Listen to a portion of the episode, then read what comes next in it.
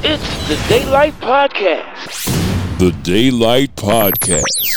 With Ruwalda and Vindy. We cover study tips and tricks, Science and technology. medicine, And curious stories.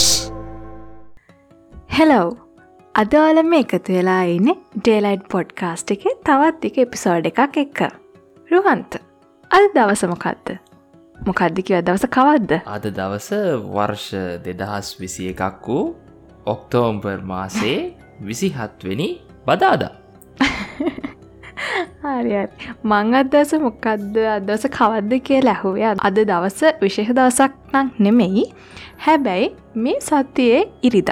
ඒ ෑන ඔක්තෝම්බර් මාසේ තිස්සෙක්වෙන් දන විශේෂ දවසක්. ඉතින් මේ මාසේනයේ විශේෂ දවස ගැන එපිසෝඩෙක් කරන්න අපි හිතා. ඒක හරි. ඉතින් ඔක්තෝම්බර් තිස්සෙක් වෙන තමයි ලෝකෙ පුරාමින්න මිනිස්සු හැලවින් ඩේක සෙලිබ්‍රේට් කරන දවස. හම්. ඒක හරි. වින්ඩියෝ හැලවින්ඩේකට පාටිසිපේට් කළ තියෙනවද? ඇත්තව කිවොත් නැහැ. හැබැයි මම දැකලා තියෙනවා හැලවෙන් ඩේකට මිනිස්සු ලෑස් දෙෙන විදිහ. මොකදමං කාලයක් චයින හිටියනේ. චයිනාවලත් හැමෝම නෙමෙයි නමුත් ගොඩක් කට්ටයක් ගැන හැලවින් ඩේ කියන එක සෙලිබ්‍රේට් කිරීම කරන එකන ඒ කාලෙට කඩවල් වල වුණත් අර හැලවින් ඩේකට අදාළ කොස්ටියවම් සන ඒවා ගොඩක් ගන්න කරන්න. මේ හරියට හැම තැනම අපිට මේ දකින්න පුළන් එන. හරි. බාත් එකකට ගිල්ල තියෙනවා. ඒක ලංකාවි තිබ්බ එකක්. ඉතිං හරි අපි ගැන මල් ලංකාවදිනං ඒ ලංකාවදිනමං ඒ ගැන එක්ස්පිරියන්ස් කරලම නැහැ. චයිනයිද තමයි කැන්නේ අර අපේ චයිනවලේ අපි හිටපු සිටිය එකේ එහෙම සැමරීමක් සිලිබ්‍රේෂණ එකක් තියෙනවා. ඉතින් හැලවින්ඩ ඒක සඳහා. ඉතින් මෙත් හැලවින්ඩ ඒක ගැන හල තිබ්බට එක සම්බන්ධ ගොඩක් විස්තර ගොඩක් අයි දන්නේ නැහැනේ. ඉතිං අද පිහිතුවා ඉතිං දන්න අයටත් ඒ ගැන් නොදන්න අයටත් තින් මේ හැලවින් ඩේ ගැන විස්තර ටිකක් අරං අවොත් හොඳයි කියලා. ඔව. ඒක හරි. ආදැන් අනික මං අර මේ ලංකාවේ හැලවින් ෆෙස්ටිවල් එකට සහභාගුණයි කියලා දැම් මේ හිතන්න එපා. ලංකාව හමතිස්සම ඔක්තෝම්බර් මාස් තිස්සෙක්නද හැලවින් ෆෙස්ටිවල්ස් තිනවා කියලා. එහෙම නෑ. ඒකර මේ පොඩි කමිනිට එකකින් පොඩි වෙනසකටත් එක්ක ඕගනයිස් කරප එකක්. දැන් අර සමහරලාවට හෝලි ෆෙස්ටිවල් එකට සමගාමිව අර පාට එහෙම ගහගන්න එක තියෙන දැකත් ලංකාවේ සමහර වෙලාවට එක. යුනිසිටස් වලින් එක සමාජෝලින් ඕගනයිස් කරනවානි. ඉතින් අර හැලවින් ෆෙස්ටිවල් එකත් ඒවගේ ඕගනයිස් කරප එකක් තමයි. අපේ රටේ එහෙම වනාට ගොඩක් රටවල මේ ඔක්තෝම්බර් මේ කාලෙදි හැලවින් ඩේක ගොඩක් උත්කර්ශවත් අන්දවෙන් සමරණ එක උත්කර්ශවත් අන්තම කිවට ඒකනිකං හරිටියක් අත්භූත ගුප්ත ගනය ෆෙස්ටිවල් එක එවනට මිනිසු හරි ආසාාවෙන් බයවෙවී මේ උත්සවේ සමරනවා. ඒක හරි. හරි. පලවෙනිටම අපේ පොඩ්කාස්ට් එක හනෙක් කෙනෙක්තා වාගාව iPhone එකක් තිබත් වාගාව ඇන්ඩරෝයිඩ් ෆෝන් එකක් තිබත් වාඩ පුළුවන්කම තියෙනවා. ඇප්ස්ටෝ එකට හරි පලේස්ටෝ එකට හරි ගිහිල්ලා පොඩ්කාස්ට හන ඕනම ඇප් එකක් ඩවන්ලෝඩ් කරගන්න. පොඩ්කාස්ට හන ඕනම ඇප් එකක් කියලා කිවට පස්සේ අපිට ගොඩක් ජනප්‍රියප්ස් තියෙනවා. Apple පොඩ්කාස් තියෙනවා iPhone එකට Google පොඩ්කාස් තියෙනවා ඇන්ඩරෝයිඩ් ෆෝන් එකට. ඒවගේමයි පොකට් කාස්ට් වගේ ඇප්ස් තියෙනවා. එමත් ඇත්තන් වාට ඇංක කියල ඇප් එකක් තියෙනවා. අපි මේ පොඩ්කාස්ට් එක හොස්ට කරන්න පාවිච්චිකන පලට්ෆෝර්ම් එකෙම තියෙන ඇප් එකක්. වාට එකෙන් උනත් අපේ පොඩ්කාස්ට් එක සබස්ක්‍රයිබ් කරන්න පුළුවන්. ඉතින් අපේ පොඩ්කාස්ට් එක සබස්ක්‍රයිබ් කර හමවාට පුළුවන් අපි එපිසෝඩ් එකක් දාපුකමක් නොටිෆිකේෂන් හැකින් ඒ ගැන දැනගන්න. හරි. දැන් අපි කිව්වා මේ එන ඔක්තෝම්බර් තිස්සෙක් වෙනිදා තමයි හැලවින්ඩ එක කියලා. එකන්නේ ලබන සත් ලබන සතිනේ මේ සතීරිද ඔන්න දැම එක මේ මේ සති ඉරිද වෙන්නේ. ඔයා දෙදස් විසියගේ පොඩ්කාස්ට එක හන විතරයි. හොඳ? දැන්වා දෙස් විසි දෙක පොඩ්කාස්ට එක හනවන මේ ඉරිද හැලවින් නෑනක හිතන්න එපා. බුක්තමික රෙකෝඩ් කරන්නේ දෙදස් විසිය එකේදී හරි. මේ හැලොවින් ඩේ කියන එකට තියෙනවා දීර්ඝ ඉතිහාසයක්. අපි දැම් මේ හැලවින්ඩේ එක කියලා ඕකොල ගොඩක් වෙලාවට ඔය ඉරු අපිට දැන් කියපු ගමන් ඕ අපිට දැංකිප ගවම් මතක් වෙන අර ගෝස්ලා විදිහට ඇඳගත්තු මිනිස්සු අරර වට්ටක්ක ගෙඩී හරි වගේ වෙස්මුණු ඒ වගේ දෙයක්නේ හැබැයි අපි හිතනවට වඩා දීර්ඝ ඉතිහාසයක් මේ හැලවින් ඩේකට තියෙනවා. ඒ ඇත්ත. දැන් ගොඩක් කලාවට ඇමරිකන් කල්ච එක යුරෝපියන් කල්චයකට සම්බන්ධ චිත්‍රපටි TV සිරිස් බලන කට්ටියනක් මේ හැලවින්ඩ එක එකොල සෙලිබ්ලේට් කරනවා අනිවාරෙන් දැකල ඇති. ඒවගේමයි අ, ගොඩක් වෙලාවට ඔය හැලොවින් අ, තියෙන කාල්ට ටෙලිකාස්ටන මූවි එකත් ටීවිසිරිස් එකත් අනිවාරයම හැලවින්ඩ එක මෙන්ෂන් කරන්න යම් ආකාරය දේවල් ඒ TV සිරිස් එකේ මූවිය එක අන්තර්ගත වෙනවා. ඉතින් අපි චුට්ටක් හොල බල මේ හැලොවින්ඩ ඒක පටන් ගත්තේ කොහොමද මේක ඉතිහාසය කොහොම දුනේ කියලා. මොකද ඕනම දෙයක් ගත්තර පස්සේ ඒකර ඔරිජින්නෙක් ගැන බොහොම රසවත් කතන්දර රාශියක් තියෙනවා. හරි. දැන් අපි හැලොවින්ඩ ඒක ගත්තර පස්සේ මේ ඇවිල්ලා පුරාණ කෙල්ටික් ෆෙස්ටිවල් එකක්. මේ කෙල්ටික් ෆෙස්ටිවල් එක නම තමයි සෝවින්. ඉතිං මේක මේ සෝවින් කියලා අපි ප්‍රනවස් කරාට මේක ඇත්තරම අපි අර ඉංග්‍රීසියකුරටි කියවෙන විදිහට කියවතින් කියන්න පුළුවන් වෙන්නේ සම්හෙයින් කියලා. නමුත් අප සාමානය ප්‍රනවස් කරන්නේ සෝවින් කියලා. ඉතින්ද අප මේ කෙල්ටික් ෆෙස්ටිවල එකක් කියලා කිවන. කෙල්ටික් ෆෙස්ටිවල එකක් කියලා කිව්වට මේ සමහරලාට ඕකොළ දන්න ඇතු ඇති කවුද මේ කෙල්ටික් වාසීන් කියන්නේ කියලා දැ මේ WW බලන කට්ටිහෙම දන්නදනේ කෙල්ටික් වෝරිය ශේමස් නේද? ශේමස් එහෙමෙනකොට කෙල්ටික් වෝරිය කියලා එනවස් කරනවා. හරි. දැ මේ කෙල්ටික් වැසියෝ කියන්නේ අවුරු දෙදාහකට විතර කලින්. ජීවත් වෙච්ච ජනකොට්ටාසයක් හඳුනන නමක්. ඉතින් අපි මේ වර්තමානයේදි ගත්තතින් ඒ ගැන නිකං අපිට කියනන කියන්න පුළුවන්න අර ඉස්සර කාලේ යුරෝපයේ ජීවත් වෙච්ච ජනතාව. ගැන පුරාණ යුරෝපිය. වැසියන් ඒ වගේ කියලා කියන්න පුලාන්න එම කියන්නත් පුළුවන්. ඉතින් ගොඩක් වෙලාවට දැන්ව යුනටඩ් කින්ඩම් එක අයලන්ඩ් වගේ හඳුන ප්‍රදේශයේ මීට අවුරුදු දහකට විතර කලින් ජීවත් වෙච්ච වැසියංග පොදුවේ හැඳින්වේ කෙල්ටික් වාසීන් කියලා. හරි. ඉතින් මේ මේ ගොල්ලෝ ඒගොල්ලන්ගේ අලුත් අවුරුද්ධ සැමරුවේ නොවැම්බර් පලවෙනිදා ටියක් ඔගලන්ට අමුතු වෙන පුළුවන්. මොකද මේ අලුත් අවුරුද්දක් සමරන්නේ මේ නොයම්බර් මාසේ එක්කො මේක ජනවාරි වෙන්න පෑ නැත්තම් මේක ලංකාය වගේ අප්‍රේල් වෙන්න පෑ කියලා නේද? එවුණට ඒගොලොක සමරලා තියන්නේ නොයම්බර්. පලවෙනිදා ඒකට හේතුවත් වෙන්න ඇත්තේ අපි පාවිච්චි කරන්නේ දැම් මේ රෝමානු කැලන්ඩ එකක් නැතින් දැන් අපේ විදිහට ගත්තාපා අපිට අවුරුදුවෙන අප්‍රේල් මාසේ. තවතෝට එක එක ශිෂ්ඨාචාරවල එකන එක එක රටවල් වල ජීවත්වච්ච මිනිස්සුන්ට ඒගොල්ලන්ට මාවනික චාරිත්‍රවාරිත්‍ර ගොල්ලන්ට මාවනික ශිෂ්ඨාචාරයක් තිබ්බන. ඉතින් ඒවල්ට අනුකූලව ඉතිං අ, ඒ වගේ අව- අලුත් අවුරුද්ධ නිව්ිය එක එන දවස් වෙනස් වෙන පුළන පොදු සම්මතයක් විදිහට අපි මෙතදි පාවිච්චි කරන්නේ මේ රෝමානු කැලන්ඩ එකක්නේ ඒ හින්දා ඉතිං කැලන්ඩ එකේ මාස වෙනස් වනාට එක එක අ, රටවල් වල මිනිස්සු තමන්ගේ අර අවුරුද්ධ සමරණ විදි තමයි. ඔව්. ඒක වෙන්න පුළුවන්. ඉතිං අ, තැන් මේ නොයම්බර් පලවෙනිදා ගත්තර පස්සේ ඇයි මේක මේ ගොල මෙහෙම කියලතින් ඉතින් මේ මෙන්න මේ දවස තමයි මේ සම එකේ අවසාන දවස කියලා හඳුන්වන්නේ. එක ඇනේ මේ අස්වැන්නේ අවසාන කාලය සම එක අවසාන කාලය සහ මේ අඳුරු ශීත ඉරුතුවේ ආරම්භය සනිටුවන් කරන්න මෙන්න මේ නොයම්බර් පලවෙනි දට ඉතින් මෙන්න මේ මේ ශීත මේ ඉරුතුව හඳුන්වන්නේ මේ මරණයේ මරණයත් එක්ක ඇසෝසියටලා තියෙන කාලයක් විදිහට. ඉතින් මේ මේගොල්ලෝ විශ්වාස කරනවා මේ නොවැම්බර් පලවෙනිදා එළබෙන්න කලින් දවසේ රාත්‍රියයේ මේ පෘතුවයේ සහ මලවුන්ගේ ලෝකය අතර තියෙන මේ බැරිය එක බ්ලර් වෙනවා එහමත් ඇතන් තින් වෙනවා කියලා මේගොලු විශ්වාස කරනවා. එතකොට මේ මලවුන්ට පෘතුවයට පැමිණෙන එක ගොඩක් ලේසි වෙනවා කියලා එකොළු විශ්වාස කලා. ඔක්තෝම්බර් තිස්සෙක් වෙනිද. මේගොල්ලො මේ සෝවින් කියන දවස සෙලිබ්‍රේට් කරා මේගොල්ලු විශ්වාස කරා මෙන්න මේ දවසෙදී. භූතයෝ එමත අපිකම ගෝස්ලා කියලා ගෝස්ලා ඒගොල්ලන්ගේ මරණයෙන් නැගිටලා මේ ඒත් එකට එනවා කියලා ඒගොල්ලො විශ්වාස කර. ඕ ඔය විදිහට මිනිස් ලෝකෙටෙන ගෝස්ලා අ, ගොඩක් කරදර ඇති කරනවා වගේම මිනිස්සුන්ගේ අස්වැන්න හානි කරනවා කියලත් එයාලගේ විශ්වාසයක් තිබ්බ. දැන් අරිස්සල කිව වගේ දැම් මේක තමයි සමයක අවසානය. කැන ගොල්ලො තමන් වගා කරපු දේවල්වලින් අස්වැන්න නෙල්ලලා ශීත ඉර්තුවද ඒකැන අඳුරු කාලේ ඒව පාරිභෝජනය කරමින් ජීවත්වීමට තමයි සෝදානාවේ නමුත් ඔය අතර කාල කාලයේදී මිනිස්ස විශ්වාස කරා දැන් ගෝස්ට පෘතුවයට ඇවිල්ලා එකන අපි ලෝකෙට ඇවිල්ලා මිනිස්සුන්ටයි අස්වන්නටයි හැම දේටම හානි කරන්න පුළුවන් කියලා. ඉතින් ඒ වගේම මේ ඒ කාලෙකෙන පුරාණ යුරෝපයේ හිටපු වැසියෝ තවත් දෙයක් විශ්වාස කරා ඒක තමයි මේ ගෝස්ලට හැකියාවක් තියෙනවා කියලා අනාගතය ගැන පුරෝකතන ඉදිරිපත් කරන්න පූජකතුමන්ලට උදව් කරන්න ඒ අද කාලෙ වගේම ඒ කාලෙත් එයාලට ආගමික වතාවල් කරන්න පූජකවරු හිටිය. ඉතින් මේගොල්ල විශ්වාස කරා මේ පූජකවරුන්ට හැකියාවක් තියෙනවා කියලා මේ ගෝස් ලත් එහෙම නැත්තම් මේ මියගේ ආත්මත් සමඟ එකතු වෙලා මිනිස්සුන්ගේ අනාගතය පිළිබඳ අනාවක ඉදිරිපත් කරන්න.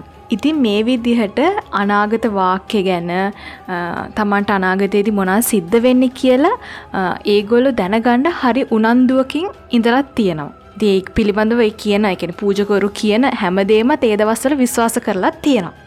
ඉතින් මේ විදිහට මේ කාලෙද එකැනෙ මේ මේ ඔක්තෝම්බර් තිස්සෙක්ක කියන දවස ආශ්‍රිත කාලයේදී ඉතින් මේ පූජකරු ලොකු ගිනිමැලයක් නිර්මාණය කරනවා. ඉතින් මේ ලොකු ගිනිමැලයක් නිර්මාණය කරලා මේ ගිනිමැල්ලේ වටා එකතුවන මිනිස්සුන්ට තමයි තමන්ගේ අනාගතය ගැන අනාගත වාක්‍ය ඉදිරිපත් කරන්න. ඒ වගේම මේ ගිනිමැලය සෑදීමෙන් එයාලා කරන්න අර ගෝස්ලාගෙන් මිනිස්සුන්ට වෙන හානියත් වලක්වා ගන්තින් මේකට කියලා ලොකු ගිනිමැලයට පූජනය ගිනිමැලේ කියලත් ඒගොලු කියනවා. ඉතිං මේ ගිනිමැලේ පත්තු කරලා ඒක සමරණ සෙලිබ්‍රේට් කරන දවසේ රාත්‍රියේදී පූජකවරු මොකද කරන්නේ සත්තුන්ගේ හම් ඒවගේම සත්තුන්ගේ ඔලු වගේ දේවල් තමයි යාල කොස්ටියුම් එක විදිහට ඇඳගන්න ඉගොල්ලෝ සත්තෙක් මොක්කරේ සත්තෙක් ඔල්ලුවක් සතුන්ගේ හම් වගේ දෙවල් පොරෝගන තමයි අර ආත්මත් සමඟ සම්බන්ධ වෙලා මිනිස්සුන්ට අනාවැකි කීම සිදු කරන්නේ. අර මෙතනදීම තියෙනවන අර නිකතෝට පූජක කෙනාව බලපු හාම සාමාන්‍ය දවසක දකින වගේ නෙමෙයි මේ දවසර දකිද්දි පොඩි වෙන සක්තින ඉතින් එතන මර සත්තුන්ගේ හම් පොරෝගන ඒවගේ මියගේ සතුන්ගේ ඔලු වගේ දේවල් හිසේ දමාගෙන ඉද්දි වගේ අර හරි ගුප්ත අත්භූත හැඟීමක් එනවනේ දැ මිනිස්සු මෙතනිදිර බය හිතන තත්ත්වයකට අර ගුප්ත භාවයකට පත්තරාණ තිනති මේ වගේ දේවල් වලින් මිනිස්සුන්ට ඒ වගේ ගුප්ත හැඟීම අත්භූත හැඟීම මියගේ ආත්ම ගැන විශ්වාසයක් ඇතිවෙන ආකාරයෙන් සියල්ල සිදුවෙලා පසුබම වෙලා තියෙනවා. ඉතින් කොහොම හරි ඉතින් ඔය විදිහට ගිනිමැලේ වටේට එකතු වෙන මිනිස්සුන්ට අර පූජකතුමා විසින් අනාගතයේදී වාට මෙහෙම වෙනවා මෙහෙම වෙනවා මේ විදිහට වාට සරු කාලයක් කෙනවා ඒ වගේ මවාට මේ විදිහට කරදර වෙනවා එහෙම කී කිය එකිනෙකාට තමන්ගේ අනාගතය ගැන විස්තර කරලා දෙනවා.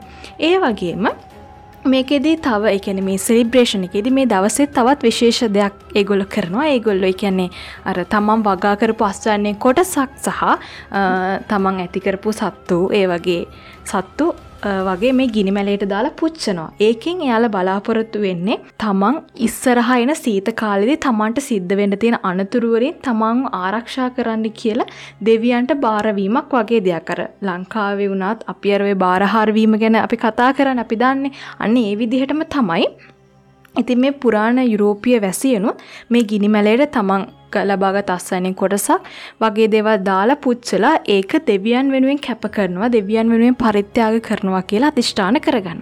ඒකෙන් අර මං ඉස්සලා කිව්වා වගේ ඒගොල්ලෝ බලාපොරොත්තු වෙන්නේ ඉස්සරහට එන අඳුරු කාලයේදී ඒ කියන්නේ ශීත ඍතුවේදී තමන්ව ආරක්ෂා කර ගැනීම. ඉතිං ඒ වගේම තව දෙයක් කරනවා මේ ෆෙස්ටි කැන මේ සෙලිබ්‍රේෂන් එකේදී අන්තිමටම දැන් මේ ලොකු ගිනිමැලයක්න ගහන පූජනය ගිනිමැලෙක් කියලා ඉතින් මේ ගිනිමැල උත්සවයට එන්න කලින් අයිගොල තමන්ගේ ගෙවල්වල තියෙන ගෙදර උදුන නිවල තමයි එන්නේ. ඉතින් ඊට පස්සේ රෑ මේ උත්සවේ ඉවර වෙලා ගෙදර යද්දි හැම පුද්ගලයෙක්ම මේ ගිනිමැලෙන් ගිනි පුපුරක් අරන් ගිහිල්ලා ඒ ගිනි පුපුරෙන් තමයි ගෙදර තියෙන උඳුන දල්වන්. ඒකෙන් යාල විශ්වාස කරනවා පූජනීය ගිනිමැලෙන් ගෙනපු ගින්දරවලින් තමන්ගේ ගෙදර උඳුන ඇවලු ආපුහම ඉස්සරහට එන සීත කාලයෙන් තමන්ට ආරක්ෂා වෙලා ඉන්න පුළුවන් කියලා. හැබැයි අර මෙතනදි කියන උදුන අර අපි දන්න මේ ගෙදර අපි කෑමුවෙන උදුන නම් නෙමෙයි. සාමාන්‍යෙන් යුරෝපිය වගේ රටවල් වල සීතීර්තුව ගොඩක් දරුණුවට එනවා ඉතින් ඒගොල තමන්ගේ ගෙදර ඇතුළේ ලොකු උඳුනක් හදනවා දර හෙම දාලා ඒ සීත කාලෙදි තමන්ගේ ගේ ඇතුළ උණුසුම් කරගන්න. ඉතින් මේ උදුන මේ උදුනට තමයි අර පූජනය ගිනිමැලෙන් අරයන ගිනි පුපුරුවලින් ඒ කියනගේ ඇතුළ තියෙනත් ගේ ඇතුළ උණුසුම් කරන උඳුන දල්වන්න. ඉතින් ඒ විදිහට සීත කාලයට මේ මිනිස්සු එක නිස්සර කාල හිටපු යුරෝපය වැසියෝ ලෑස්තිවුණේ ඔන්න ඔය විදිහට ඔව් තැකරට පේන ඇති එතකොට දැම යුරෝපය මුල් කරගත් වැසියෝ පවා ඒ කාලෙදි. නේද? මේ අත්භූත දේවල් එක්ක මේ වගේ බැඳිච්ච විශ්වාසයන් එක්ක ජීවත් වෙලා තියෙනවා. එතට මේ ඔව්. කියලා. ලංකා ඇතුළ මේ ආසියාතික රටවල විතරක් නෙමේ ඔය විදිහේ අමුතු ඇදහිලි විශ්වාසයන් තියෙන්නේ. තිවිල තින්ති දැන් අපි යුරෝපය වගේ රටවල් ගොඩාක් දියුණුව හෙම කියල කතා කන රටවල නමුත් ඒ රටවල පවා අතීතයේදි බලද්දි අර ඔය වගේ පුද පූජා. ඒ වගේ අර අමුතු අමුතු විදිහ අත්භූත ගනේ ගුප්ත ගනයට වැටෙන අමුතු ඇදිහිලි චාරිත්‍ර වාරිත්‍ර තිබිල තියෙනවා. ඔව්. ඒක හරි. ඉතින් වෙන මේ ඔයා දන්නවද? ඇමරිකාවේ දැන්ඔය කැන්ඩි කියල අපි කියන්නේ. රස කැවිලි කියලා කියනත් පුළුවන්නේ. ඔව්. ඔය ටොෆි චොක්ලට් වගේ දේවල්. එතරවා දන්නවද මේ ඇමරිකාවේ තිකැනි වර්ෂයට ගන්න ඒ දේවල් වලින් එකැන මේ ගන්න කැන්ඩිවලින් හතරෙන් එකක්ම ගන්න මේ හැලොවින් වලට කියලා. ඒගොල පර්චස් කරන්නේ. ඉති හිතන මේ නෑමයක දැන හිටිය. ඒ දැන් ප්‍රමාණත ගත්තර පස හිතන්න මේ හැලවින් මාසේද මේ හැලවින් ෆෙස්ටිවල්ල එකත් එක් කොච්චර කැන්ඩි ශයාවෙනවාද කියලා. ඉතින් ඔොන් දැන් අප ඒ කියන්නේ රටවල ගොඩක් උත්කර්ශවත් අන්දමේ සමරණ උත්සවයක් බවට හැලවින් උත්සවය පත්වෙලා තියෙනවා. ඔව අනිවාරයෙන් ඉතින් මේ ඊට පස්සේ දැන් ඔන්න ඔය කෙල්ටික් වැසියන්ව ඉස්සරදී රෝමන් අධිරාජ්‍ය විසින් කෙල්ටික් ටෙරටරිය එක යටත් කරගන්න ඉතිං ඊට පස්සේ යටත් කරගෙන අවුරුදු හාරසීයක් විතර ඉතින් මේ කෙල්ටික් ලෑන්ස් ටික රෝමන් අධිරාජ්‍යයෙන් තමයි පාලනය වුණේ. ඔන්න එතකොට දැන් මෙන මේ සම්හෙයින් ඩේ එක. ටයි් එතට මෙන මේ තිබ්බ සෙලිබ්‍රේෂන් එකට පොඩ්ඩක් මේ රෝමන් එම්පයලගේ එකන මේ රෝමන් වැසියන්ගේ තිබ්බ සංස්කෘතිය දියවරුත් යම් යම්මාකාරය එකතුවීමක් සිද්ධ වුණ. ඉතින් ඒක ගොඩක් වෙලාවට ඕනම තැනක දකින්න පුළුවන්. මොකද අ, එක සංස්කෘතියක් තියෙන තැනක් තවත් සංස්කෘතියක් තියෙන තැනක් එක මිශ්‍ර වුණට පස්සේ එක ආක්‍රමණයකින් වෙන්න පුළුවන් නේද? නැත්තං එක සංක්‍රමණයකින් වෙන්න පුළුවන්. ඉතින්ගේ කල්චර්ස් එකට මිශ්‍ර වෙනකොට අර සමහරලාවට තිබ්බ ඇදහිලි ඒගොල්ලො කර කර හිටපු සංස්කෘතියට අර ගොඩක් කට්ටියගේ කල්චර්ස්ල තියෙන එක එක අංගහෙම මිශ්‍ර වෙනවා. ඉති ඒ අපිට මේ කෙල් නව සංස්කෘතියක් බිහි වෙන. නව සංස්කෘතියක් බිහන ඒක මේ කෙල්ටිකල සහ රෝමන්රුව අතර විතරක් නෙමේ මේක ලෝකයේ ඕනම තැනකදී දකින්න පුළුවන් පොඩ්ඩක් ඉතිහාසය අධ්‍යයනය කරලා බැලුවති හරි. ඉතින් මේ මේ ක්‍රමට වෙච්ච වෙනස්කම් දෙකක් තියෙන අපි ගමුද රෝමන් එම්පයස්ල ගත්තර පස්සේ ගොල්ලන්ගේ ෆෙස්ටිවල්ස් දෙකක් තියෙනවා. පරිණි තමයි ෆෙරලියා කියලා කියන එක. ඉතිං මේකත් ඔක්තෝම්බර් මාසේ අග දිනයක තමයි මේ රෝමානුව ටිකක් ට්‍රඩිෂන්ලි කැන සංස්කෘතික විදිහට මේ සැමරුවා මේක තියෙන්නේ තර මරණය පසු කර යාම කියලා. දැන් බන්තර දැන් කෙල්ටික්ලත් බිලිව් කරා නේද? නොයම්බර් එකට කලින් ඔක්තෝම්බර් තිස්සෙක් වෙනිද මෙහෙම මේ මලවුන්ගේ අර බෝඩ එක බ්ලඩ් වෙලා එන්න පුළුවන් කියන එක. ඊට පස් බන්ද රෝමන් රුත් විශ්වාස කරලා තියෙනවා මේ කාලදේ. කියන ඔක්තෝම්බර් වල අග වෙනකොට මේ මලවුන්ව පහකරගෙන යාම කියල දෙයක් ඒකොල්ලොත් බිලිව් කළ තියෙනවා. ඉතිං අ, ඒකත් එතකොට මෙන මේ හැලවින්ඩේ එකත් එක්ක යම් ආකාරයකින් එක තුයමක් සිද්ධ වෙලා තියෙනවා. ඊට පස්සේ මේ දෙවනි අ, එක තමයි අ, පොමෝනාට ගෞරව කිරීම සඳහා තියෙන දිනය. ඉතින් මේ පොමෝනා කියලා කියන්නේ රෝමන් දෙවගනක් එයා තමයි මේ පළතුරු වලට සහ ගස්වලට අධිපති දෙවගන කියලා ඒගොලො හඳුන්වන්නේ. එතකොට මේ පොමෝනාගේ සිම්බල් එක සංකේතය තමයි ඇපල් වනේ ඉතිං ඔන්න ඕකත් මෙන මේ සම්හෙයින් ඩේකත් එක්ක එකතු වෙලා ඔන දැම් මේ වෙනකොට හැලොවින් වලත් මේ ඇපල් ගෙඩිය ඕකොල්ලන්ට දකින්න පුළුවන් වෙනවා. ඉති මේ මේකට කියන්නේ බොබින් ඇපල්ස් කියන නැත්තං ඇපල් බොබින් කියලත් කියනවා. අමක දැකල්තිනත් දන්න වෙන්ඩි. මේකද වෙන්න මේ ලොකු බේසමකට මේ වතුර පුරවලා ඒක ඇපල් ගෙඩි දානවා. ඇපල් ගෙට්ටි ගුඩ පාවෙනවානේ. එතර මේකෙදි වෙන්න මේ අත් දෙක පිටිපස්සර තියාගෙන කට්ටිය මේ දත්වලින් විතරක් මෙහෙම ඇපල් ගෙඩි අල්ලගෙන උඩට එන්න ඕන. නිකන් අප අර අත්ගට ගහගෙන බනිස්කන වගේ සීන එකක් තමයි මේක තින් එද ඕක තමයි මේ බොබින් ෆෝ ඇපල්ස් කියලා කියන්න. ඉතින් දැන් ඔන්න ඕකත් මේ හැලොවින් ඩේකටාවේ අර සමයින් ඩේකට අර රෝමානු සංස්කෘතියෙන් අර එකතු වෙච්ච කෑල්ලක් විදිර තමයි. ඉතිං අ, ඊට පස්සේ හතරවෙනි පොනිෆේස් පාප් වහන්සේ විසින් මේ පොඩි වෙනස්කමක් කරා මෙන්න මේ තියෙන දිනවලට. මොක දැම් මේ සමයින්ඩ ඒක කියන එක මේ පොඩ්ඩක් කර අත්භූත විශ්වාසයන් සහ ටිකක් කර මේ මොකක්තර සත්තුන්ට හිංසා කිරීම වගේ දෙවල් චුට්ටක් මේක තිබුණා. ඉතින් මේ පාප් වහන්සේ තීරණය කරා මේ ඕල් සයින්ඩ එක එකැන ශාන්තුවරයන්ගේ දිනය එකන මැයිදහතුන තමයි තිබුණේ. ඉතිං මේ පාපහස තීරණය කරනවා මේ මැයිදහතුන සමරපු ඕල්සයින්ඩ එක නොවම්බර් පලවෙනිදට මූව් කරන්න. ඉතින් මේ මේකෙදි බලාපොරොත්තු වෙච්ච ලොකුමදේ තමයි මේ මේ සමයින්ඩේ කියන එක සමරණ එක අතඇරලා මේ ගොල්ලො ඕල්සේන්ඩේක හමද මේ ශාන්තුවරයන්ගේ දින සමරන්න යන එකෙන් අර තිබ්බ අර අත්භූත විශ්වාස අර චාරිත්‍ර ඒ පුද පූජා විදි වගේ දේවල්ටික ක්‍රමය මගැරලයයි කෙන තමයි මේකින් බලාපොරොත්තුනේ. ඉතින් මේ විදිහට නම්වේ ශතවර්ෂය පමණ වෙද්දි මේ අයර්ලන්තාශත ප්‍රදේශවට ක්‍රිස්තියානයාගම් ව්‍යාප්ති ව්‍යාප්තවීම සිද්ධ වුණා.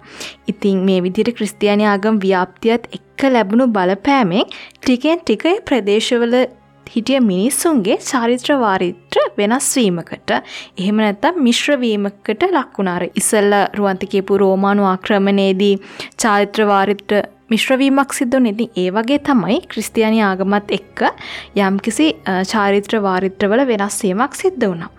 ඉතින් ක්‍රිස්තියානි පල්ලිය විසින් නොවැම්බර් මාසේ දෙවනි දින ඕල් සෝල්ස් ඩේ එහෙම නැත්තම් මලවුන්ගේ දවස ලෙස නම් කර. ඉතිං අද වෙද්දී මතයක් තියෙනවා මේ පුරාණය ඉදම් පැවතගෙන ආපු සෝයින් ෆෙස්ටිවල් එක. ම තමයි මේ ඕල් සෝල්ස් ඩේහෙම නැතම් මලවුන්ගේ දිනේ බවට වෙනස් කරලා තියෙනෙ කියලතින් මේ මලවුන්ගේ දිනේ දවස්සෙත් ඉස්සර පුරාණ යුරෝපය මිනිසු සමරපු සෝයින් ඩේකේ විදිහටම තමයි මේ මලවුන්ගේ දිනේ සැමරීම ඒ දවස්සල සිද්ධ වෙලා තියෙන්නේ. ඒ කියන අර ගිනිමැල එක එක එක යක්ෂයෝ ඒන්ජල්ස්ලා ඒ වගේ එක එක කොස්ටියම් ඇඳගෙන මිනිස්සු පාරි ගමම් කරපු එක ඒ වගේ දේවලුත් මේ නොවැම්බර් මාස දෙවැනි දින සිදු කරලා තියෙනවා. ඉතින් ඒ හින්ද තමයි මිනිස්සු මතයක් ගොඩ නැගවේ පුරාණයේ පැවතිදං ආපු මේ සෝයින් ෆෙස්ටිවල් එකම තමයි පසු කාලීනව ඕල් සෝල්ස් ඩේ කියලා නම් කරේ කියලා. ඊට පස් අපි චුට්ටක් බල මේ හැලවින් කියන එක ඇමරිකාවටාව කොහොමද කියන හරි. එතකොට දැන් මේ හැලොවීන් කියන එක දැන් ඔකට දන්නට දැන් සමයින්ඩ එක තියෙනවා. ඊට පස්සේ ඒකට යම් යම් ආකාරයේ තව සංස්කෘතියන් එක දේවල් එකතුනා රෝමානු අධිරාජයේ ඒගොල්ලන්ගේ එම්පායකින් යම් යම් දෙවල් එකතුනා ඊට පස් මේ සාන්තුරයන්ගේ දිනයක් දාලා ඒකටත් යම් යම් ආකාර වෙනස්කම් වුණා. ඉතින් කොහොම හරි ඔහොම ඉස්තරහට ඇවිල්ලා මේ හැලොවීන් කියන එක දැන් අද වෙනකොට සමරනවා. එතකොට මේ දැන් තියෙන හැලොවින් කියන එකේ දැන් අද කාලෙට ගැලපෙන්න්න සහ ඒ කාලේ තවර සමයින්ඩේ කියන එකට සංස්කෘතියෙන් ගණනාවකින් එකතු වෙච්ච අංගයන් එක්ක අද මේ වෙනකොට හැලොවින් කියනක ෆෙස්ටිවල් එකක් විතරමුණු ලෝකය පුරාම සමරනවා යම් යම් ප්‍රමාණවලින්.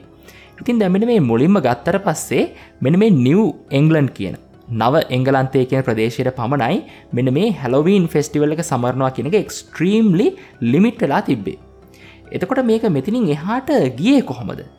ඉතින් මේ මේක විශ්වාස කරන්නේ දැන් අර එංගලන්තේ විසින් ඔගුළු දන්නවනි නේද? යටත් විචිතයන් තියාගත් එකගලු හිල රටවල් ආක්‍රමණය කර. ඉතින් ඒ ඒ විදිහට ආක්‍රමණය කරනකොට ඒ රටවල් වලට ඒ හැලෝවින් කියන එක අම්මාකාරයකින් ව්‍යාප්තුනා කියලා විශ්වාස කරනවා. ඒක එකක්. ඉතිං අනිතක තමයි දැන් ඔකොළු දන්නවා ඇමරිකාවට එකනේ සංක්‍රමණිකයන්. පැමිණියා ඉතිහාසේ යම් අවස්ථාවක් තින රයිට් සෑහන ප්‍රමාණයකින් සංක්‍රමණිකයන් පැමිල්ල තියෙනවා. ඉති මෙන මේ සංක්‍රමණිකයන්ගේ පැමිණීමත් එක්ක ඇමරිකාවටත් විවිධ සංස්කෘතින්ගෙන් විවිධ සංස්කෘතිකංගයන් පැමිණිය. ඉතින් මෙන මේ හැලොවින් ඇමරිකාවට ආගමනය වනෙත් ඔන්න ඔහොම කියලා තමයි විශ්වාස කරන්නේ. ඉතින් මේ ඇමරිකාවට ආපු හැලොවින් වල වර්ෂන් එකේ අර නිවෙංගලන්් කොලනයේ තිබ්බ තරමටම අර මිනිස්සු අර ඇදහිම්වලට ඒවගේ දෙවලට යොමලා තිබුන්න ඉතින් මේ පොඩක්කර පාටි ලොක්කෙකින් තමයි ඇමරිකාවිදි මේ හැලොවින් මුලින්ම සමරන්න පටන් ගත්තේ. ඉතින් මේ පබ්ලික් ඉවෙන්ට එකක් තියෙනවා. ඉතින් ඉතින් කට්ටිය මේ වට ඉන්නර නේබර්ස් ලටික ෆ්‍රන්ස් ලටික එකතු වෙලා නේද? මලවුන් පිළිබඳව ස්ටෝරීස් කියනවා නේද? ඉට පස්ස එක නාට්‍ය රඟ දක්වනවා. චිත්‍රපට චිත්‍රපටි තිබෙන නාට්‍ය රඟ දක්වනවා. ඉතිං ඒවගේමයි ඩාන්ස් කරනවා සිින්දු කියෙන පොඩක්කර පාටි ලොක්කට තමයි මුලින්ම මේ ඇමරිකාවදි හැලොවින් කියන එක මුලිම පටන් ගත්තේ. ඒගැන ඉස්සරර සාම්ප්‍රදායිකර ගුප්ත අත්භූත දේවල් එක හරි බය විදිහට සමරපු උත්සවයක් ඇමරිකාවෙදි හරි එන්ජෝයිබල් විදිහට එය පාටි එකක් විදිහට සමරන්න මිනිසු පුරුදුන නව් ඒක හරි.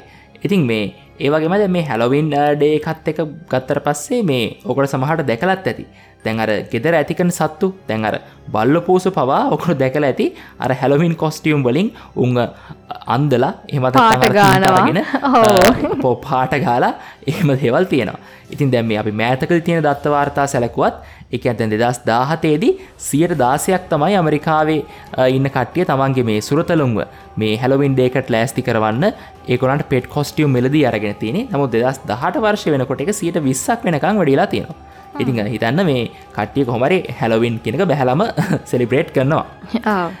ඉතින් ඊට පස්සේ මේ හැලවින් ෆෙස්ටිවල්ස් ඉතින් මේ ගෝස්ට ස්ටෝරිස් කියන එක ඉදං ඊට පස්සේ මේ එක විදිහ නාට්‍ය රඟ දක්වන එක ඉඳලා ඩාන්ස් කරන එක සින්දු කියන එක ඔය වගේ දේවල් එක්ක තමයි මේ ඇමරිකාව පුරාම පැතිරලා ගිය. ඉතිං දහනමවෙනි ශතවර්ශයේදී ඇතර මේ අගභාග පිරන සෙකන්ඩ් හා එකේ කියලා මේ ඇමරිකාව අලුත් ඉමිග්‍රන්ස් ලගෙන් මේ ගැන අලුත් ඉමිග්‍රන්ස සෑහන ප්‍රමාණයක් කාව ඉතින් මෙන්න මේ ඉමිග්‍රන්ස්ලා අතරින් මේ ස්පෙශලි මේ මිලියන ගානක් ඇවිල්ල තියෙනවා මේ අයිරිෂ් සම්භවය තියෙන කට්ටිය. මෙන්න මේකොල්ල එතර දැමෙකුල අයිරිස් සම්භවයක් නතින දැන් අපි ඕගනට මුලින් කිව්වා මේ එංගලන්තය අයලන්තය වගේ තැන්වල තමයි මේ හැලවින් කියන මූලාරම්භය වුණේ තියකොල තමයි මේක සෑහෙනම ලොකු බිලිවහකින් අර නැශනල් ෆෙස්ටිවල් එකක් විදිහට අදහපු කට්ටිය. ඉතින් දැන් ඔන්න දහනමවෙනි ශතවර්ෂයේ අගභාගේදී මොකදුනේ ඇමරිකාවට මේ ගොඩක් අයිරිෂ් සම්භවය තියෙන ඉමිග්‍රන්ස සෑහන ප්‍රමාණයක් ආවා. ඉතිං මෙන මේ ගොල්ල එතකොට හැලවින්ඩේ කියන එක ඒගොල්ලන්ගේ නැශනල් ෆෙස්ටිවල් එකක් විදිහටම සමරනවා. ඉතිං මෙන්න මේ ගොල්ලන්ගේ සංක්‍රමණයක්ත් එක තමයි අර වැඩිපුරම හේතුවක් වුණේ ඇමරිකාව පුරාමත් මේ හැලොවින් කියන එක නැශනලි ඩේකක් විදිහටම මේ ගොල සෙලිබ්‍රේට් කන ප්‍රධානම හේතුවනේ ඔන්න ඔය විශාල වශයෙන් අයිරිෂ් කට්ටිය ඉමිග්‍රේට් වෙච්ච හේතුවම තමයි. ට්‍රික්ෝ ට්‍රීටින් මේ ට්‍රික් ඕ ට්‍රීටින් කියල කියන්නේ සාම්ප්‍රදායික හැලවින් චාරිත්‍රයක්.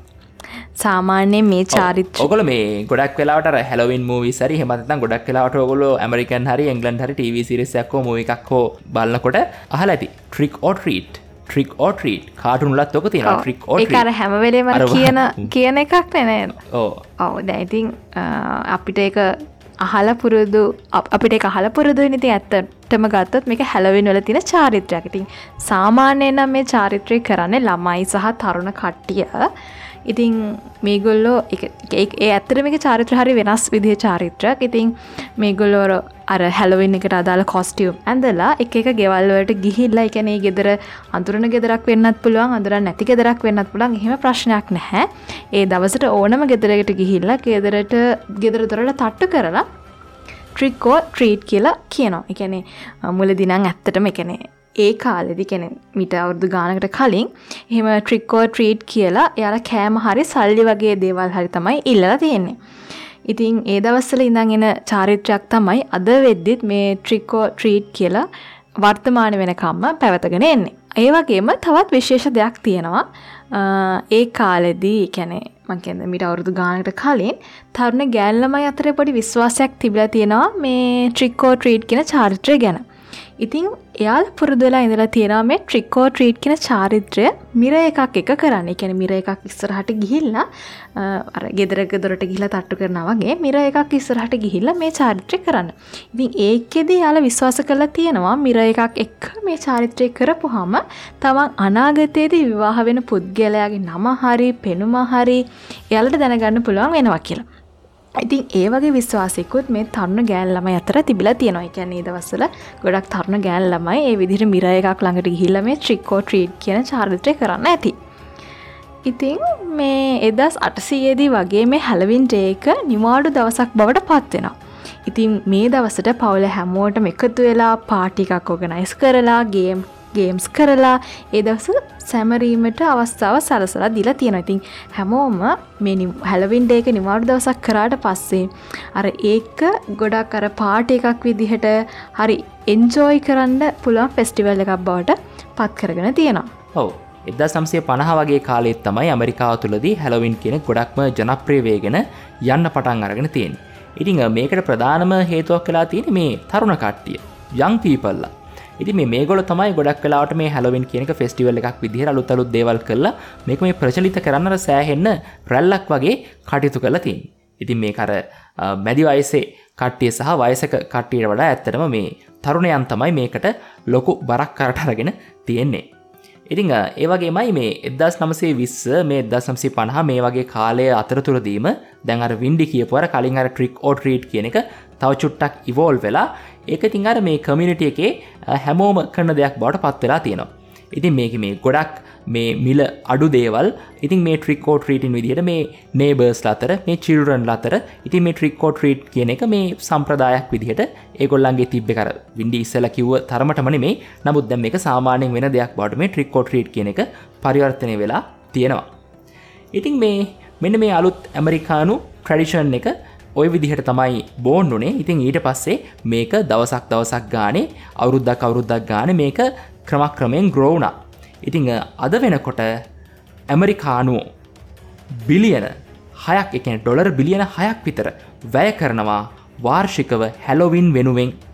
මේක තමයි ඇමරිකාවේ සෙකන්ඩ් ලාජස්ට් කොමර්ශල් හොලිඩේ එක ක්‍රිස්මස් වෙනුවට. ඉතින් ඔන්න දැම්මං හිතනවා ඩෙලයිට් පොඩ්කාස්ට් එක හන කට්ටියට දලා අවබෝධයක් ගන්න පුළුවන්. අපි මේ හැලොවින් කියන එක එච්චර ජනප්‍රිය නොවනට ඇමරිකාවේ අපි සැලකුවට පස්සේ ක්‍රිස්මස් වලට පමණයි හැලොවෙන් කියන එක දෙවනි වෙන්නේ. එකැනි ක්‍රිස්මස් ඇරුණට පස්සේ ඇමරිකාවේ තියෙන දෙවනියට ලොකුම කොමර්ශල් හොලිඩේ එක තමයි හැලොවින් කියලා කියන්නේ. ඒගොල්ලෝ වාර්ෂිකව ඩොලර් බිලියන හයක් විතර වියදං කරනවා මේ හැලොවින් වෙනුවෙන්. ඕ ඉතින් මේ හැලවින් පාටිස් වගේම හැලවින් මූවිස් වලටත් ලොක හිස්ට්‍රිය එකක් තියෙනවා. ති මේ පාටිස් තිබ්බ වගේම මේ කරලොකු ජනප්‍රිය වෙච්ච ඉවෙන්ට එකක් නිතින් ඒ හා සමගාමයව මූවීසොත් ගොඩක් හැදිර තියෙනවා. ඉතින් මේ වගේ Halloween movies box office hits පවා වෙලා තියෙනවා. එදා සමසය හැත්තට වර්ෂයේ නිෂ්පාදනය කරපු කැසික් හැලවින් මූව එකක් වෙච්ච හැලවින් කියන ෆිල්ම් එක ඒ දවසර ගොඩක් ජනප්‍රිය වෙලා තියෙනවා. ඉතින් මේ මූව එක කට්ටාව නිකං අර කෙටියෙන් කියනවන වගේ මේකේ මිචල් මයස් කියලා තරුණු පිරිමිලාමෙක්කින්නවා එයා එයාගේ අවුරුදු දාහතක් වෙච්ච නංගිව මරලා හිරේට ගිහිල්ලා මේ හැලවින් ඩේකේ නයිට් එකේදී මේ හිරෙන් නිදහස් වෙන ඒ නිදහස් වෙලා ඇවිල්ලා එයාගේ පරණ ගෙදරට ඇවිල්ලා අලුත් අලුත් ටාගට්ස් හොයහ කියැනේ ඒ වගේ අර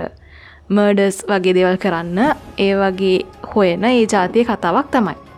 ඉතින් මේ හැලවින් ඩේකට සමගාමිව හැදුන මේ හැලවින් මූවිස් ගොඩක් ඒවා හරි අත්භූත ගුප්ත බයහිතෙන එකැන්නේ අපි කියන්නේ ත්‍රිල වගේම හොර එකන ත්‍රිල හොර මූවිස් වගේ දේවල් තමයි මේ හැලවින් ඩේකට සමගාමව හැදිච්ච නිර්මාණවලට තේමාව වෙලා තිබ්බේ. ඉතින් මේ වගේම තව අර මං ඉස්සර කියප හැලවින් කියන මූවියකට පස්සේ තව ගොඩක් හැලවින් ඩේක වෙනුවෙන් හද මූවිස් ගොඩක් එලියට ඇවිල්ල තියෙනවා. ඉතිං ස්ක්‍රීම් නයිටමයෝන් එල්ම් ස්ට්‍රීට් ෆ්‍රයිඩේද 13 මේ වගේ ගොඩක් මූවිස් හැදිලා තියෙනවා. ඉතින් එදත් හැදුන අදත් හැදෙනවා. ඉස්සරහටත් හැදේ ඒ වගේ හැලවින් ඩේකට සමගපි මූවිස් මොකද හැලවින් ඩේක කියන ඒ තරම් මිනිස්සු අතර ජනප්‍රිය වෙච්ච දෙයක් මොකද මිනිස්සු සාමාන්‍ය හොර මූවිස් වගේ දේවල් බලන්න කැමති ඉතින් මේ වගේ කාලයකදී හොර මූවිස් වැඩිපුර බලන මිනිස්සු කැමැත්තක් දක්වනවා මේ හැලවින් සීසන් එකේද. ඉතින් ඒ හින්ද මේ වගේ මූවිස් ගොඩක් ජනප්‍රී වෙලා තියෙනවා. ඔවදැන් ස්කබිඩු කාටුන් සිරිස එක ගත්තත් බලන්න. ඒන මවිස්සල ගොඩක් කලාට හැලවින්ඩ එකහෙම මේ මේන්ෂන් කල තියෙන ස්කබිඩු කින් බැලට පස කොමත් හැමදාම හැලවින්වාගේ නට ඒකෙත් ඒම තියෙනවා. ඉතින් ඔන්න ඊට පස් අපට තිනවා සෞල් කේක්ස් ගැන දැවකොල මේ සෞල් කේක් කියන මොකක්ද කියලා දැකල ඇති මේ ටීවිසිරිස් වලින් මෝවිස් වලින්. ඉතික් බල මේ කොහොත් මේ වචනය හැදුනේ කියලා. ඉති කොඩ මේ මේක පොඩ්ඩක් අපි එංගලන්තේ ඔන්න මේක මේ හැලවින් කියන එක පටන්ගත් දවස්සල්ටම චුට්ටක් ගිහිල බලමු මේ සෝල්කය කියන එක හැදුණ කොහොමද කියලා. ඉති මේ හැලවින්න uh, සමරණ uh, කාලය අතරතුරදී තැන් ඕනම රටක ඉන්නවන දුප්පත් මිනිස්සු. ඉතින් මේ මේ දුප්පත් මිනිස්සුන්ට මේ පෝසත් කට්ටිය කැනෙ යමක්කමක් තියෙන කට්ටිය ඒකොල්ලන්ට දෙනවා ෆූඩ්ස් ඉතින් ඒ ඇනේ අරගොල්ලො මේ ආහාර සඳහා අයදිනකොට අරගොල්ලො ලබා දෙනවා එකටට මේ පේස්ට්‍රිය එකක්. ඉති මේ පේස්ට්‍රිය එකට තමයි කියන්නේ සෝල්කය එක කියලා. ඉතිං ඒගොල්ලො ඒ සෝල්කය එක අරගෙන ඒගොලන්ගේ කුසගෙන නිවාගෙන ඒගොල පොරොන්දුවක් දෙනවා. අර ඒක ලබාදීපු කට්ටියගේ මේ මියගිය අය වෙනුවෙන් ප්‍රේ කරනවා කියන මේ පොරොන්දුවක් ලබා දෙනවා. ඉතින් ඔන්න ඕකට තමයි මේ ඔන්න දෙන පේස්ට්‍රිකට තමයි මේ සෝල්කය එකක් කියලා කියන්නේ. ඉතිං ඔන්න. ඊට පස් තැන් මේ ඇමරිකාව එංගලන්තය වගේ කන්ට්‍රීස් ගත්තත් මේ පල්ලිය විසින් රයිට් මේ චර්ච් එක විසින් මේ සෝල් කේක්ස් දෙන එක එන් කරේජ් කර ඉතින් ඒකට හේතු වෙච්ච දේ තමයි මොක දැන් අපි ඉස්ල කිවනි අර රෝමන් එම්පයලා කැල්ටික් දේශය අල්ලගෙන කාලයක් පාලනය කරනකොට ඒගොළන්ගේ සංස්කෘතියත් මිශ්‍ර වුනා කියලා. ඉතින් මේ ඒකෙදි මේ හැලවින්ඩේ එකත් එක්ක සමගාමීව ගොඩක් කට්ටිය මේ වයින් ඒවගේමයි ෆූඩ්ස් මෙන මේ රෝමානු මේ ආත්ම සඳහා කියලා ඒගොල්ල වෙන මෙලියෙන් තියලා තිබුණා. ඉතිං මෙන්න මේකට ඇටෑක් කරලා මෙන්න මේක ක්‍රමක්‍රමේ මිනිස්සු අතරින් මගරවන්න තමයි මේ චර්ච් එක විසින් ලොකු එන්කරේශ්මන්ට් එකක් කරේ මෙන්න මේ සෝල් කේක් කියන එක. ඉතිං ඒක මහිතන අවශ්දේත් සිද්ධ වෙලා තියෙනවා. ඉතින් ඒවගේමයි මේ ඒකෙන් හොඳ දෙයක් තමයි. මොකද ස්පිරිට්ස්වලට කියලා වයින් සහ ෆූඩ්ස් වෙනම එලිය ලියව් කල තිනට වඩා තව කෙනෙක්ගේ කුසගෙන නිවන්න පුළුවන් ඉදිර මේ සෝල් කේක්ෂයා කරන එක ඉතින් ගොඩක් ගොඩක් එන්කරේෂ් කරලා තියෙනවා. ඉතින් මේ දැන් මේක මේ කලින් වගේ දුපත් කටිතරක් නෙමේ ඉති මේ සෝල්කෙක් කියන එක මේ හැලවින් වලද මේ කුඩා මහලු හැම හැමෝම තමන් ගැර නෑ දෑයෝ අහසල්වාසින් හම්බෙනකොට ඉතින් මේ ෆූඩ් ඒවගේමයි මනි එකොලොත් එක ෂයා කරගන්නවා කියර තමයි සඳහන් වෙන ඉතින් මේ අප්ෂුට්ටක් බලො මේ හැලවින් එක මේ ඩ්‍රෙසින් කොස්ටියුම් එක මොකද පොඩ්ඩක් කර හොල්මං වගේ ඉන්න නිතිකක් කර ගොඩක් පොරෝගෙන මුළු ඇඟම වැහෙන විදිහට තමයි ඉන්න. ති මේ මොකද මේකට හේතුකතව චුට්ටක් විතර කතාබහ කරු දැන් අපි යුරෝපය වශයෙන් ගත්තත් අපි මේ කෙල්ටික් ලගේ මේ මුලටම ගියත් අපිට මේ එකැන මේ අවුරදු ගානක් පස්සට යන්නවා එකනර මේක පටන්ගත් මුල්ම කාලේ. ඉතින් මේ ඔගොලන්ට මතක ඇතින අපි කිව මේ සම්මයින් ඩේක තියෙන නේද? නොබර් පලනිද ඔක්තෝම්බර් තිස්සෙක් වෙනිද ඉතින් මේ මෙන මේ වගේ කාලිද අපි කිව්වා අර සමයක ඉවර වෙලා මේ ශීතයුතුව පටන් ගන්න මුල් කාලිදි කියලා. ඉතින් මේ ඒ කාලෙදී මේ තිබ්බ ඩේලයිට් දැම දන ශීතෘතුව සාමාන්‍යෙන් දවසක් හරිම කෙටි. ඉතින් ඒවගේමයි ශීතරිතුවේදි හරිම සීතලයි. ඉතින් මේ නිසා ගොඩක් දුරට මුළු ඇඟම ආවරණයන විදිර තමයි මේ මිනිස්සු ඇඳුම් අදින්න ඕනෝනේ ඉතින් මේ අනිත් කාරණාව තමයි අපි කිව්වනේ අර මලවුන්ගේ ලෝකයයි පෘතුවය අතර තියෙන මේ ලේ එක ගොඩක් බ්ලර් වෙලා මේක තින් වෙලා එගොල්ලන්ට එන්න පුළුවන් කියලා පෘතුවයට ඉතින් මේ ඒගොල්ලො ආවට පස්සේ මේ මිනිස්සු විශ්වාස කරා ඒගොල්ලෝ නිවස අතෑරලා එලියට කියවතින් ඒ ඒ ගෝස්ටවල්ට බැහැ ඒගොල්ලංව අල්ලගන්න කියලා. ඉති ඒවකමයි දැන් ගෝස්ට කෙනෙක මේ මගදිහම් බොනොතින් ඒ අදාළ පුද්ගලයව අඳුරගන්න එක වලක්ව ගන්න තමයි මේ මිනිස්සු භූතයෝ විදිහට වෙස් වලා ගන්නේ ඉතිං ඔන්න ඔය හේතු දෙකම සංකල්ය වෙලා තමයි දැන් අද වෙනකොට මේ හැලවින් කොස්ටියුම් එක මේ මේ විදිහට දකින්න පුළුවන් වෙන්නේ. නමුත් දැන් එක තවටිකක් කල මොඩන් කල්චය එක ඒකට එක තුලා දැන් හැලවින් කොස්ටියුම් එක මේ භූතයගේ මුණතිය නමුත්තර මුළු ඇඟම බැහැන විදිහට දැන් එහෙම අදින්න දකින අවස්ථා අඩුයි. එම නැත්න එහෙමත් අදින නැත්තඟර මොඩන් ස්ටයිල් එකට ඒදේ අන්තන් සංකේතවත් වෙන විදිහට ඉවෝල් වෙලා තියෙනවා. ඒඉතිං කාලයත් සමඟ වෙන දෙයක්. මොකද කාල ඇත්ත ඉස්සර තිබ විශ්වාසය දැන් නික පාටිකක් බෝඩ පත්වනාවගේ දෙයක් වෙලා තියෙන හිද වෙන්න ඇති ඔය කොස්ටියම් එක පවා චේන්ජ සැවිල තියෙන්නේ. ඉතිං මේ අපි ඒක හරි. ඉතිං ඉස්සලත් කිව්ව වගේ හැලවින් ඩේක කියන්නේ හරි ගුප්ත අත්භූත ඒවගේම මැච්චික් එහමතර සුපර් නැචරල් තීමකට යන හොලිඩේ එකක්නේ මේ හැලවින්ඩේ සෙලිබ්‍රේෂන් එකේදී කරන තවත් දෙයක් තමයි හැලවින් ඩේකේ රාත්‍රී කෑම මේසේදී තමන්ට හිතවත් මියගේ ආත්ම සඳහාත් ප්ලේස් එකක් දෙනවා. හරියට මේ අර හැලවින්ට ඒක දවසේ ඩින එකට ජීවතුන් අතර ඉන්න අය වගේම තමන්ට හිතවත් ජීවතුන් අතර නැති හිතවතුන් වෙනුවෙනොත් ඒකැනෙ හිතවත් ආත්මයන් වෙනුවෙනොත් තැනක්වෙන් කල ඒගොල්ලොත් ඒ ඩින එකට එකතු කරගන්න වගේ. දිහෙම දෙයක් නිරූපණි කිරීමත් තමයි සිද්ධ වෙන්නේ. ඇති ඒවගේම තවයාල කරන දෙයක් තමයි තමන්ගේ දොර ළඟ එකන දොරින් එලියේ ස්ට්‍රීට්ස් තෑගිහෙම තියල තියෙනවා. ඒවගේම තවත් ඒගොලො කරනවා කියනවා සමන පාර දිගේ කැඩල් සහෙම පත්තු කරනවා. මේකින් ඒගොල්ලෝ බලාපොරොත්තු වෙලා තියෙන්නේ තමන්ටර මං ඉසරකිව වගේ හිතවත් ආත්මවලට. මේ ලෝකෙට එන්න පාර පෙන්න්නන එක. ඉතින් ඒ වගේ මේ හැලවින්ඩේ සෙලිප්‍රේෂණ එක ගත්ත අප මේ වගේ අර පොඩි පොඩි හරි වෙනස් විදිහේ චාරිත්‍ර තිබිල තියෙනවා. ඒවාටයක් ගුප්ත අත්භූත ගනයට බරයි. ඉතිං කොහොමත් මේකර ගුප්ත අත්භූත ගතිය වැඩි ෆෙස්ටිවල එකක් හින්දා ඒ වගේ දේවල් මේ ෆෙස්ටිවල එක තියෙන්ට ඇති. ඉතිං මේ හැලවින්ඩේ ගැන අපි කතා කරපු හින්දම මෙතනදිම කියන්න මතක් වුණා තව දෙයක් තමයි අර මිනිස්සු ඒ දවස්සල ඉඳ මතන අදටත් සමහර මිනිස්සුනන් ඒ විදිහට ඒවා විශ්වාස කරනවා ඇති.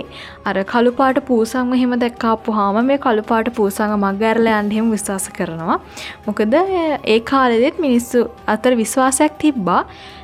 මේ කළුපාට පූසන්ට බෑඩ් ලක් එක අරංගෙන පුළුවන් කෙල කෙනෙ කළුපාට පූසෙක්ව දැක්කොත් තමන්ට ඉස්සරහිද අනතුරක් කරදරයක් වගේ දෙයක් වෙන්න පුළුවන් කියලා එගල විශවාස කරලා තියෙනවා. ඉතින් තවත් සමහර විශ්වාස කරා මේ කළුපාට පූස විදිහට ඉන්නේ මායාකාරයන් කෙලෙතින් මායාකාරයන් තමන්ගේ ස්වරූපය හංග ගන්න තමන් මායාකාරයක් කියන එක හංග ගන්න කළුපාට පූසෙ බවට පත්වෙලා ඉන්නා කියලා වගේ දේවල් ඒගොල්ල විශ්වාස කරා. ඒ වගේම තවත් අර ඒගොල්ල විශ්වාස කරපු දෙයක් තමයි මේ අර මේ හැලවින්ට ඒක තියෙන මේ සීසන් එකෙදි මේ කාලෙදි සාමාන්‍යයෙන් අර හේතු කරලා තියෙන ඉනිමගක් ඇටින් හැම යන්න හොඳ නෑ කියලා. දැන් අර එතනදි ඉනිමගක් හේතු කරලා තිබ්බහම අර ත්‍රිකෝණයක් වගේ එකක් හැදෙනවනේ. ඉතින් සමහරු නම් කියනවා මේක පුරාණ ඊජිප්තුවෙන් ආපු විශ්වාසයක් කියලා. මොකද පුරාණ ඊජිප්තුවේ වැසිනුත් මේ පිරමීඩ පිරමිඩවල ලොකු බයකින් අර අමුතු ගෞරුවකින් සලකුප දෙයක් නිකෙන පිරමීඩ කියනෙත් නිකම් අපි ගත්තාපම ත්‍රිකෝණයක් වගේ දෙයක් නැපි පිරමිඩ ගැනත් එපිසෝඩ් එකක් කරලා තියෙනවානේ. ඒක වැඩිස්තර තියෙනවා. ජිත්තු ශාපය එපිසෝඩ් එක බලන්න. ඒ අපි ලොක්කොට ගැන කතා කරනවන මේ ත්‍රිකෝණය සහ පිරමීඩ. ඒකින් ඇතිවෙන ගුප් ගුප්ත හැඟීම මේසන්ට ඉතින් මේ අර ඉනි මගක් විත්තර හේතු කරලා තිබ්හාපම ත්‍රිකෝණයක් නිර්මාණය වෙනවා. ඒකින් අර අසුබ දෙයක් එනවා කියන එක මිනිසු විශ්වාසයක් මිනිසු තුළ තිබ්බා. ඒක ඉතින් ඊජිප්තු වැසියන්ගෙන් ආව කියරත් ඉතින් හිතනවර පිරමීඩ හින්දා. ඉතින් කොහොම හරි අර ඒ විදිහට යකර අමුතු අමුතු විදිහ විශ්වාස තිබිල තියෙනවා මිනිස්සු අතර. ආය වගේම තව කියන්න අමතකුණාමට මේ අර මේ හැලවින් සීසන් එක් කාය තුළ මිනිසු තව ගොඩක් බයවෙලා තියෙනවා. අර කන්නඩියක් හෙම බිඳනවට අර ඒ වගේ දෙවල්ලට පවා බය වෙලා තියෙනවා. ඉතින් ඔව්. ඉතින් අර ඔය වගේට යකර අමුතු අමුතු විදිහේ දේවල් පිළිබඳ විශ්වාසයක් බයක් මිනිසු තුළ ඒ කාල්ද තිබිලා තියෙනවා. ඇති හැලවින්ට ඒ ගැන කතා කරපු හිදතින් ඒකත් නිකම් මෙතනින් සඳහන් කර. ඔව්. හරි.